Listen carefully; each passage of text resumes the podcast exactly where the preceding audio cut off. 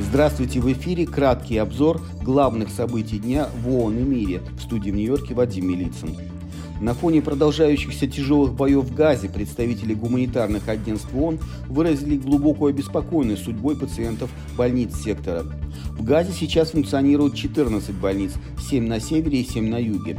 После более чем трех месяцев интенсивных бомбардировок потребности в медицинском обслуживании в секторе значительно превышают возможности местной системы здравоохранения. Глава Всемирной организации здравоохранения Тедрос Гебриесус сообщил о боях вблизи больниц Хейр-Юнисе, что не позволяет медикам добраться до раненых, находящихся за пределами клиник, а также получить помощь извне. Прочное урегулирование израильско-палестинского конфликта возможно только на основе решения, предусматривающего сосуществование двух государств. Об этом, выступая на заседании Совета Безопасности, заявил генеральный секретарь ООН.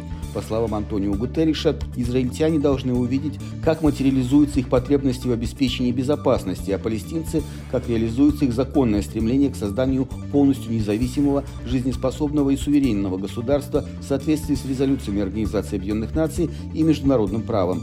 Глава ООН вновь призвал немедленно освободить израильских заложников и прекратить огонь в Газе с целью оказания гуманитарной помощи населению сектора.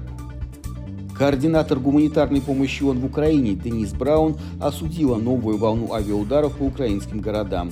Эти удары – еще одно горькое напоминание о разрушениях, страданиях и бедах, которые российское вторжение причиняет миллионам украинцев, заявила она.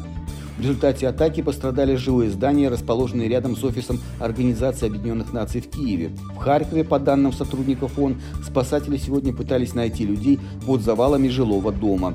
Кроме того, волна авиаударов привела к жертвам и разрушениям в Днепровском районе. Комитет ООН по правам ребенка завершил рассмотрение доклада России. Эксперты высоко оценили усилия этой страны по снижению детской смертности. Члены комитета задали российской делегации вопросы о пропаганде в школах и влиянии войны в Украине на детей, как в Украине, так и в России. Заместитель министра просвещения Российской Федерации Андрей Корнеев ответил, что учителям в российских школах не разрешается использовать свою профессиональную деятельность для политической агитации.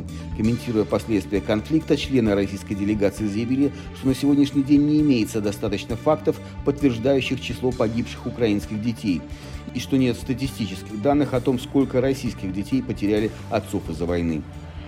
Это был краткий обзор главных событий дня в ООН и мире. Всего вам самого доброго.